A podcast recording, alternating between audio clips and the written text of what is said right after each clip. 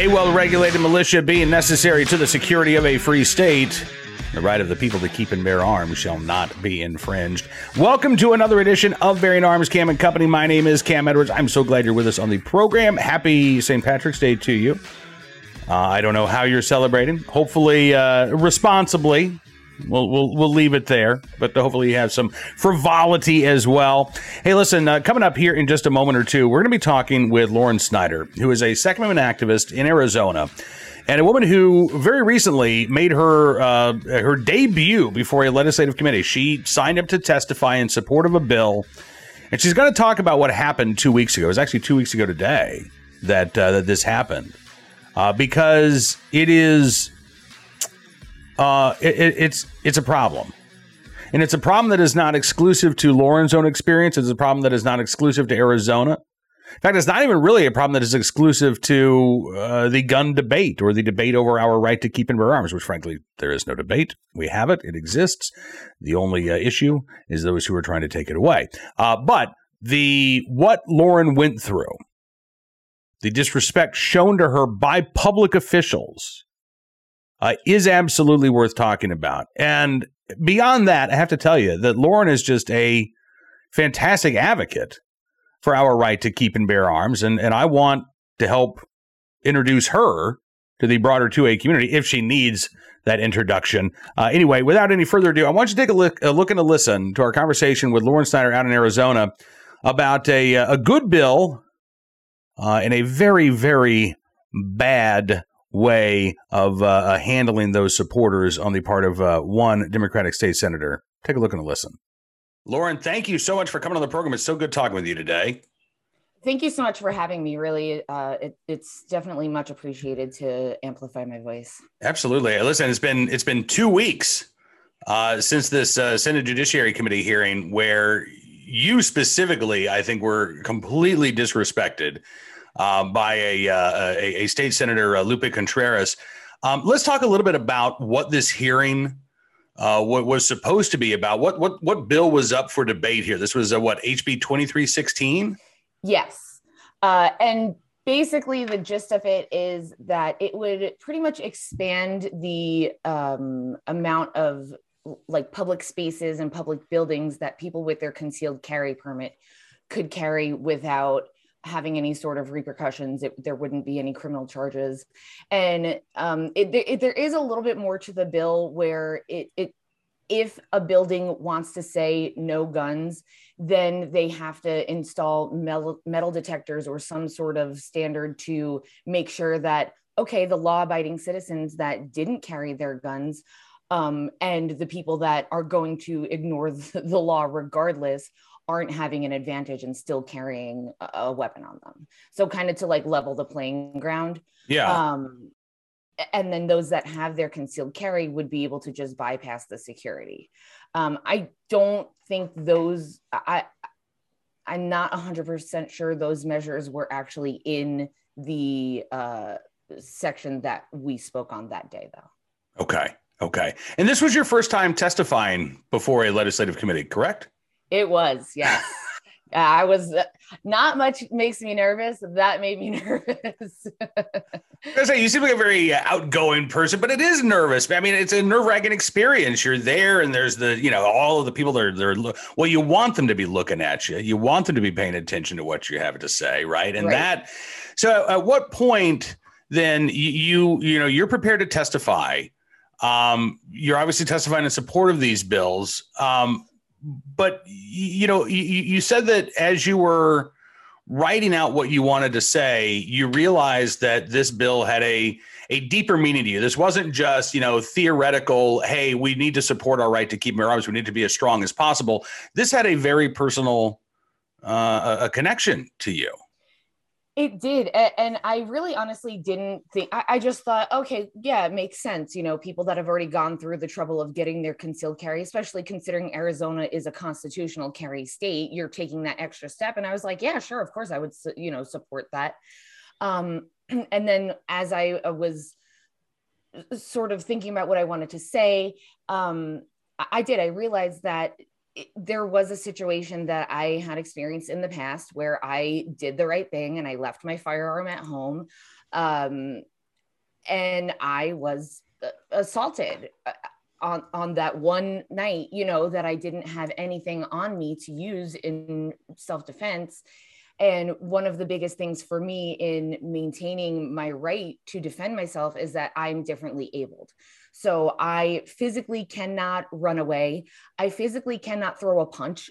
If I were to punch somebody, I would probably break my hand and not even bruise them because I I have a condition where I, I just I, I'm my um like joints and bones and stuff are really fragile.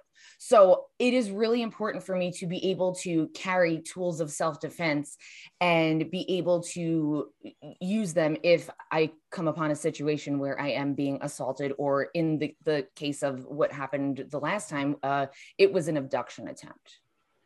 Uh, well, first of all, um, I'm glad that you're okay. I'm glad that you're here today and you're able to, to tell your story.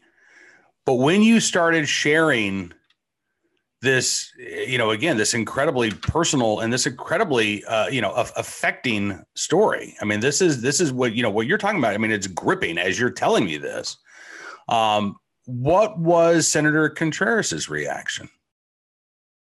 So as I was speaking, um, I I so I had written a statement and I it didn't save to my device, so I had to wing it. So it kind of worked in my advantage because I was really able to engage with the committee members and I was maintaining eye contact with them as much as I could.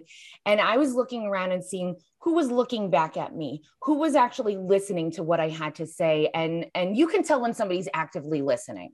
Mm-hmm. and there were a couple of the um, senators on the committee that were just not even looking up at me looking at their laptops. Some of them were typing whatever. And i understand you know they've got things that they're doing but they couldn't i had a minute and 30 seconds to talk. And i only used a minute of that. And they couldn't even give me one full minute of their time to listen to what I had to say. Uh, and Senator Contreras was one of those committee members that just seemingly, uh, you know, kind of tuned out what I had to say. And meanwhile, I was up there and I'm not a very emotional person. And, and it really started to um, make me sort of get very choked up talking about it because it is something that is really important to me to be able to have my right to defend myself. Um, and it was really, really scary to sort of relive this this memory that I hadn't really talked about and not a lot of people knew. And here I am telling a, a bunch of strangers about it. And um, it it felt very disrespectful to not even have that heard. Like here I am you know spilling my guts essentially about this this these things that have happened to me and to just have it like yeah, and you know, and this is the thing I've learned. I mean, you know, I, I, have I have covered enough everything from you know school board meetings to city council meetings to congressional hearings that I have seen that type of attitude from politicians where it's just like, all right, if I'm not talking, well, I'm tuning out because I don't care what anybody else has to say. And that is infuriating to me. I mean, it really is because you're a public servant. You are this, your job is literally to serve the people. And if you're not willing to listen to the people, then how on earth can you serve them? Right. But to add injury to insult, uh, after you got done speaking, uh, Senator Contreras uh, then decided to speak. And it sounds like rather than, again, because he wasn't listening apparently to what you had to say, or at least it wasn't sinking in, because rather than address you as a human being, rather than talk to the gun owners in the room, Senator Contreras came up with this like, he created a straw man that doesn't exist that he could argue against rather than actually having a conversation with the people who were right there in that room. Absolutely. Um, and one of the things that uh, kind of set the tone for what he was talking about during my testimony, I never once said that I was scared, ever. I never said that I live in fear. I don't because I carry a Glock 43 with one in the chamber.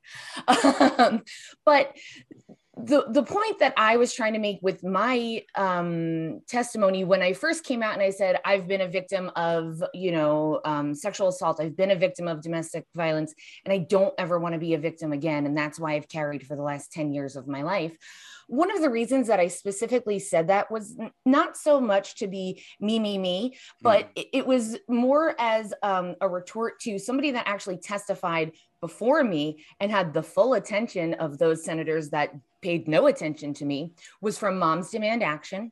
And they had sort of, uh, just to paraphrase, paraphrase rather, suggested that people who have been victims of uh, assault, domestic violence, this, that, and the third shouldn't have to be subjected to being around firearms. So I wanted to take that point that those, particularly the Democratic senators on the committee, were so you know focused on paying attention to this person and i wanted to take that point and turn it on its head and say hey i'm one of those people that they were just talking about and my right to carry and and be around firearms and learn how to you know safely use them and and train and this that the third means more to me than I, I can even explain.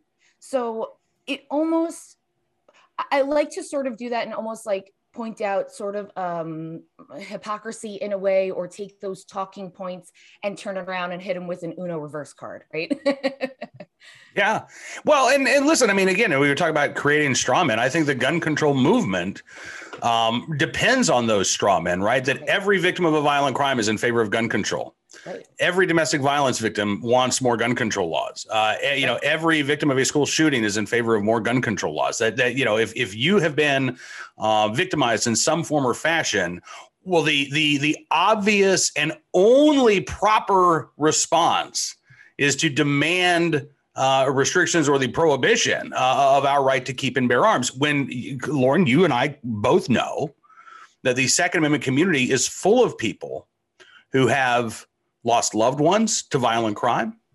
They have been victimized by strangers or by intimate partners. Uh, but they don't believe that the that the the the way to a, a safer society is by removing our means of self defense. They never want to be in a position where they can't protect themselves again. Uh, and you know, and, and they don't look. The gun control lobby does not want to have that debate.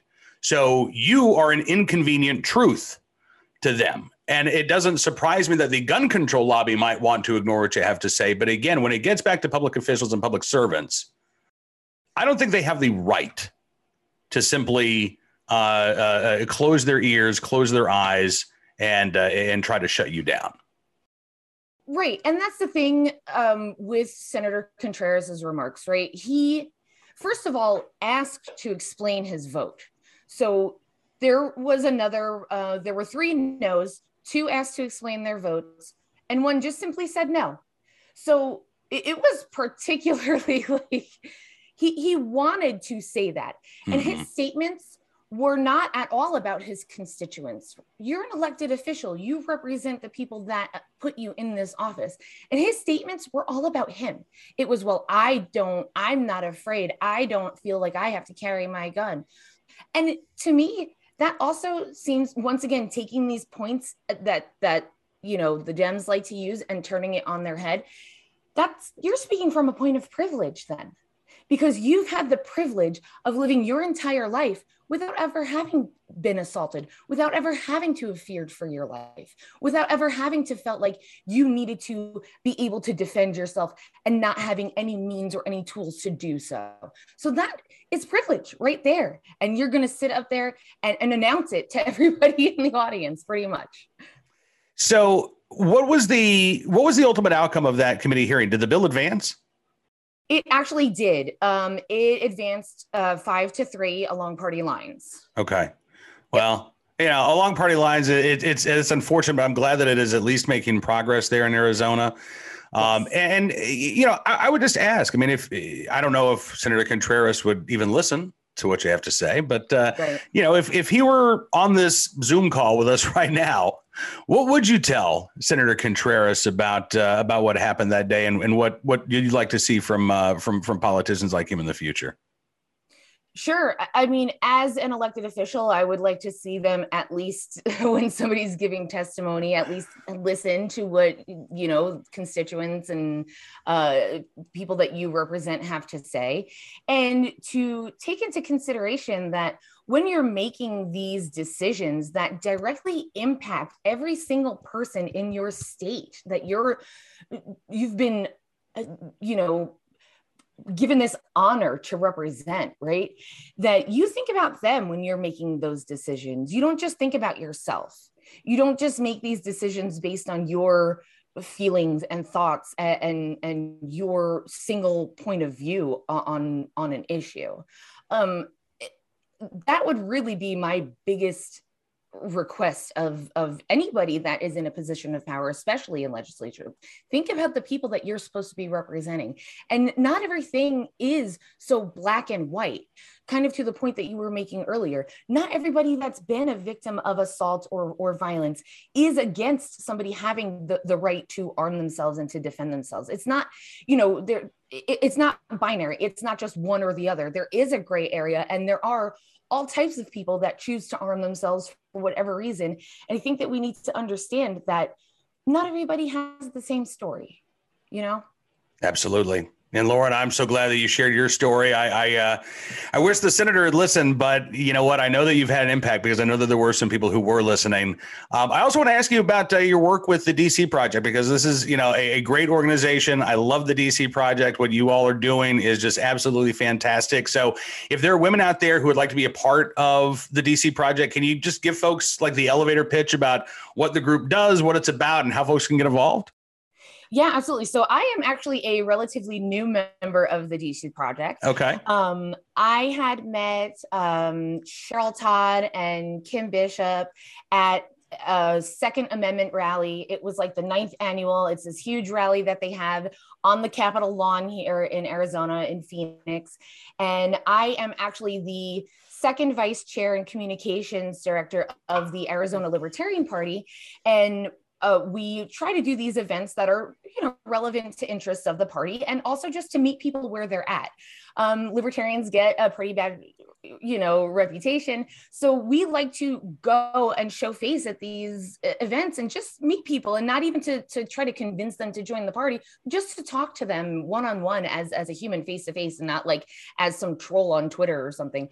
Um, so we went there we had a big booth we had everything set up and i was sort of just walking around and i saw the booth for the dc project and i saw that um, they were all decked out in their teal and they had the t-shirts that said legislate um, and it was crossed out and then it says educate on top and i loved that.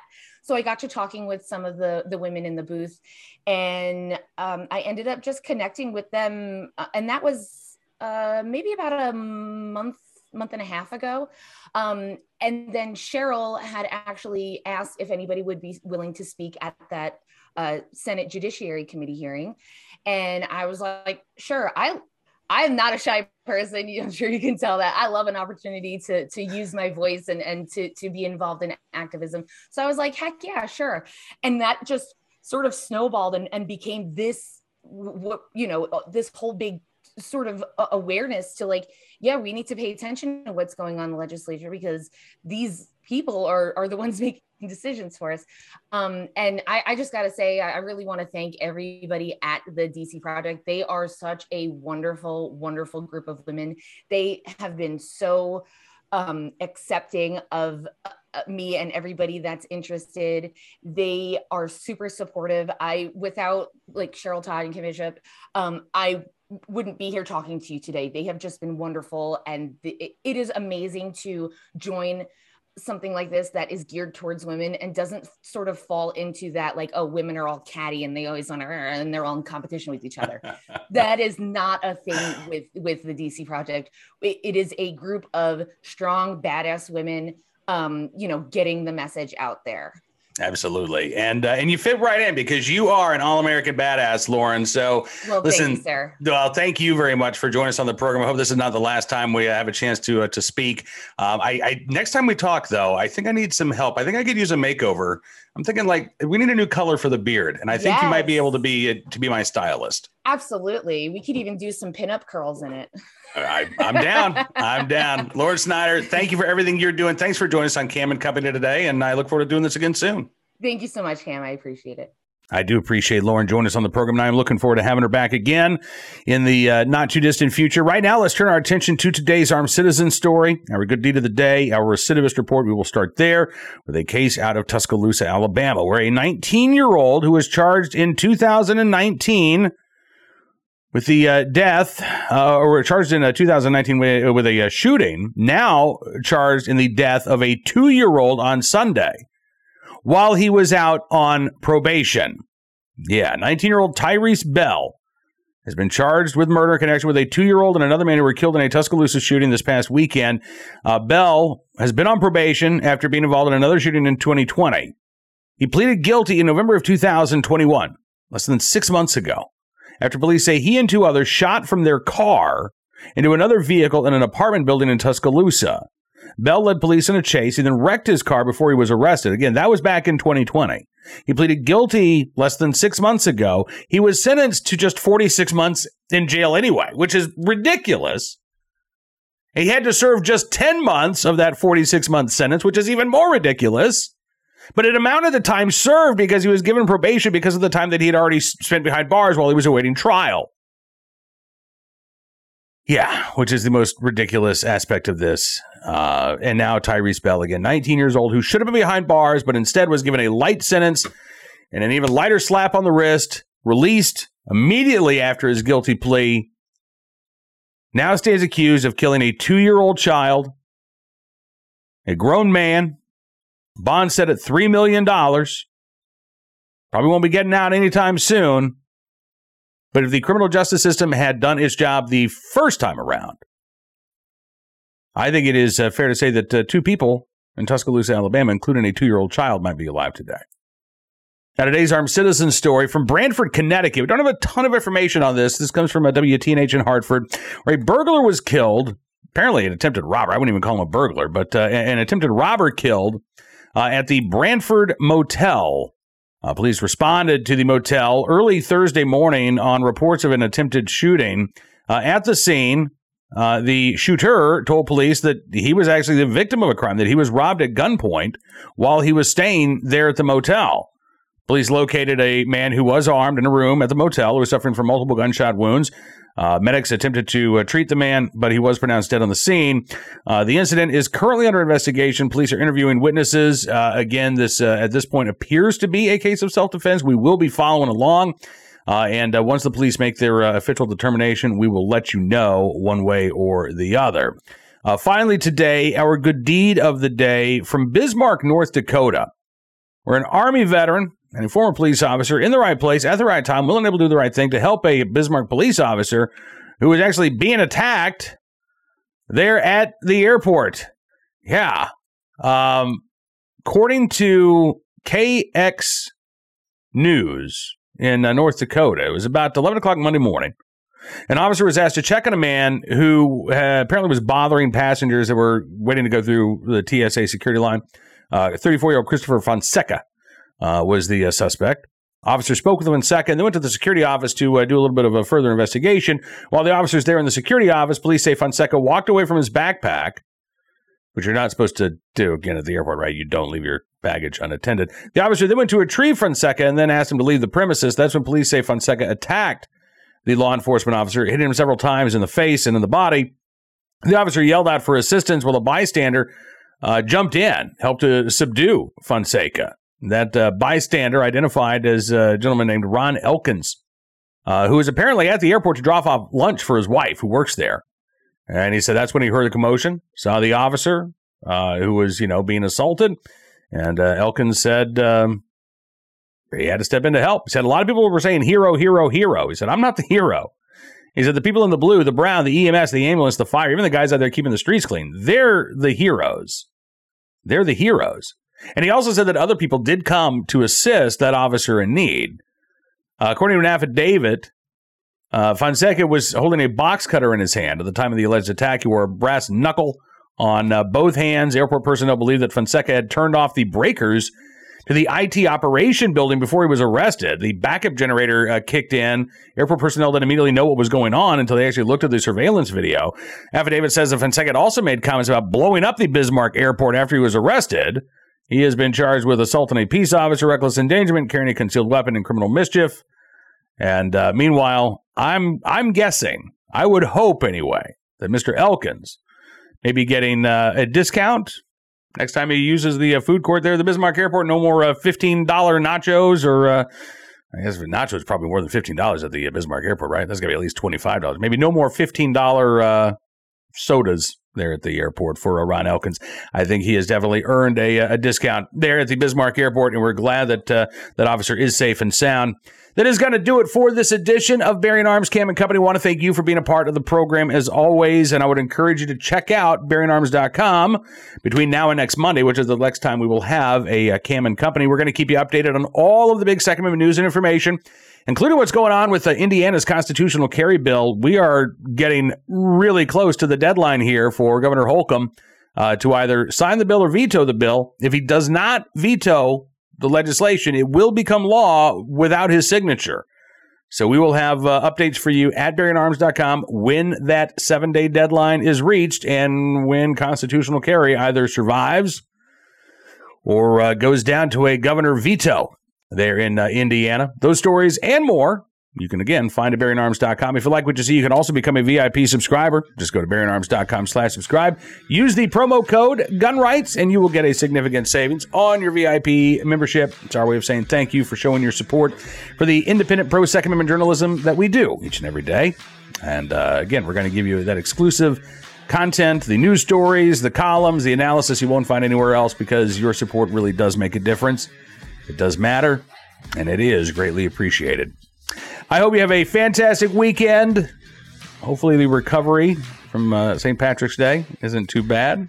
Drink lots of water. We'll talk to you soon. Until we do, be well, be safe, be free.